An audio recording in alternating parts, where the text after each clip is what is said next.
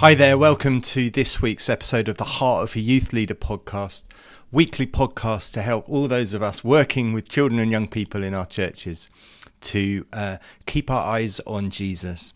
This week's episode's uh, uh, very relevant to what's going on because how could I not talk about uh, the sad passing of Queen Elizabeth II? Uh, and over the last few days, how our country, indeed, maybe even the world, has been mourning what's been going on. And uh, I think uh, we must make sure over the next few days, if we've not done it already over the weekend, that we give our children and young people space to talk about loss, to talk about grieving. As, as the mood over our nation is, is somber and strange, uh, it gives us a chance to, to, to talk about our feelings uh, in ways that perhaps we don't often do it. Uh, and so I just wanted to encourage us to think about how we can help uh, young people to to to to discuss what's going on and to explore what's going on. Uh, and it's not done by teaching, and it's not done by um, clever activities. It's done by conversation. Uh, and uh, we are in the relationship business, not the activity business. So finding ways to talk, to share, in a way that's appropriate to the age you work with and the stage of their faith development is is vital. Uh, and I just want to offer three things that I think might be helpful for us at this time.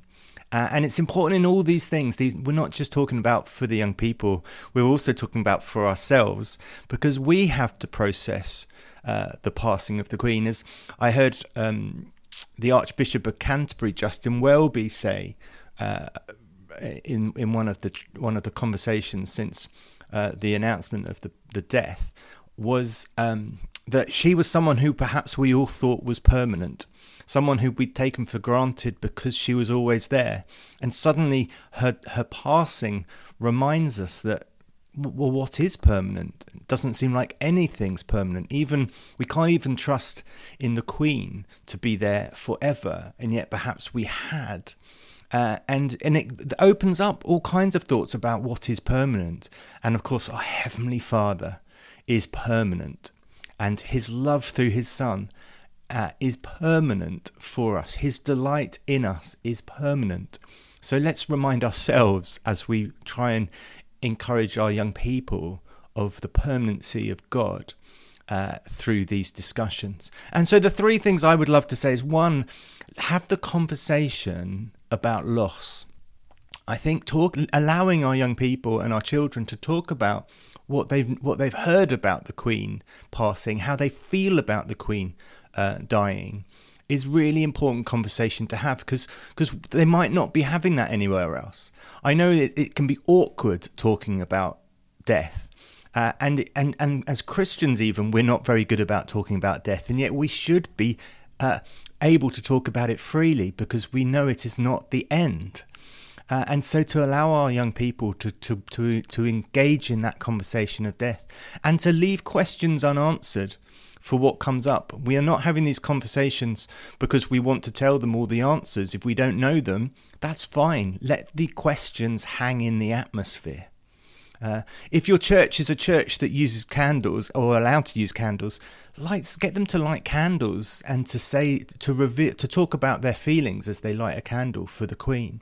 Uh, if if if you need to do it over uh, some kind of food, then do it. But you might find that you need to do it just going for walks in threes and fours uh, to have these quiet conversations.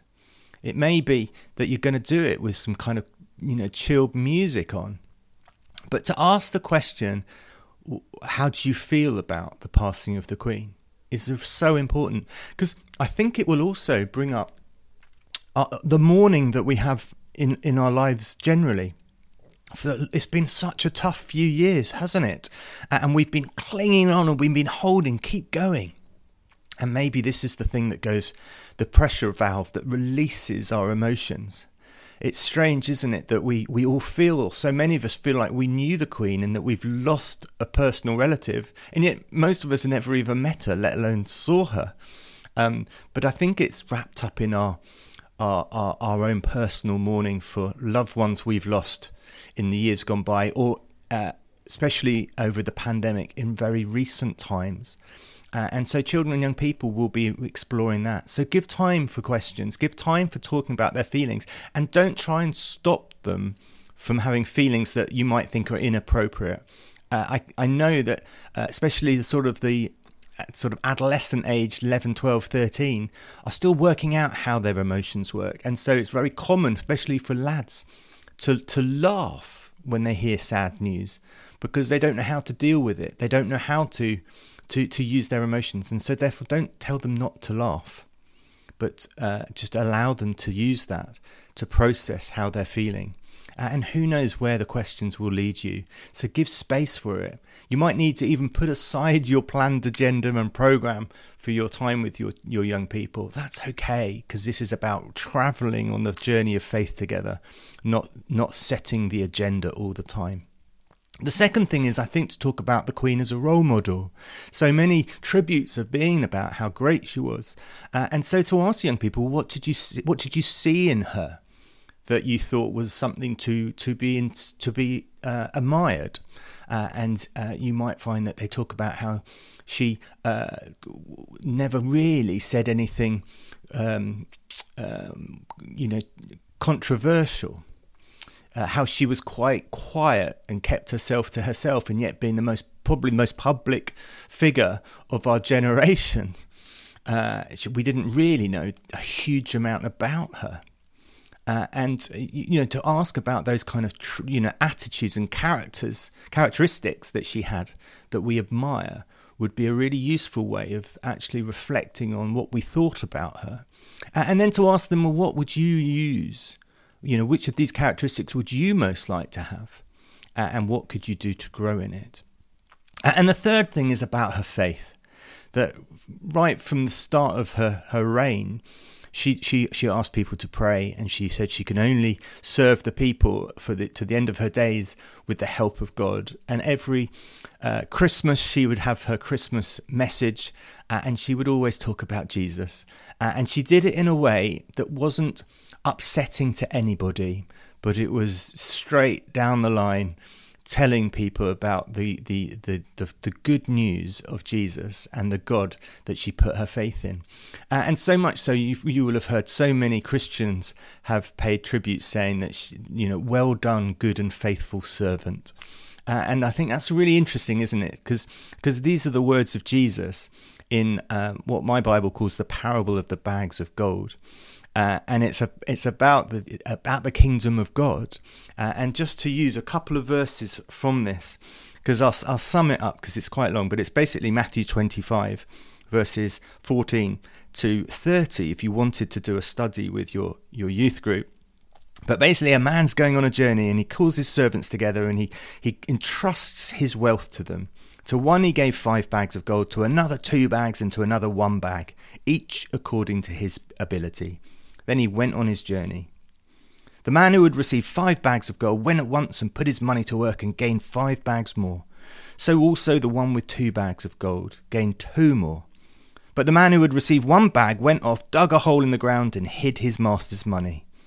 After a long time, the master comes back to settle the accounts. The man who'd received five bags of gold brought the other five. Master, he said, you entrusted me with five. Here I've gained five more. His master replied, Well done, good and faithful servant. You have been faithful with a few things. I will put you in charge of many things. Come and share your master's happiness. And it continues. And the thing is, the, the reason we've been saying, Well done, good and faithful servant, about the Queen is because she lived a life of serving. She was an example of servant leadership, the leadership of Jesus not to to rule over people, although ironically, of course, she did, but actually to come and to serve people, to bless people. You know, everyone wanted to see the Queen because it brought a, a feel good feeling to the community, uh, and she knew that she brought that. You knew that every plaque that she opened and displayed, every school hall and doctor's surgery and library that she opened, left something of her, her goodness, her, her blessing in that place. and and she knew that those riches and those blessings came from Jesus. Uh, and so we can talk about what faith looks like uh, and how it can inspire us. What does it look like for us to have God say to us, Well done, good and faithful servant? So pray this week for your children and young people uh, as we pray for you as leaders and be kind to yourself this week because who knows what kind of emotions this is stirring up for you. As our nation mourns, as we have this um, strange time, it's actually a special time. A time for reflection, a time for um, giving thanks to God, and a chance to, to, to set the direction for our future. How can we be people who keep our eyes fixed on Jesus just as Queen Elizabeth had her eyes fixed on Jesus? Go for it.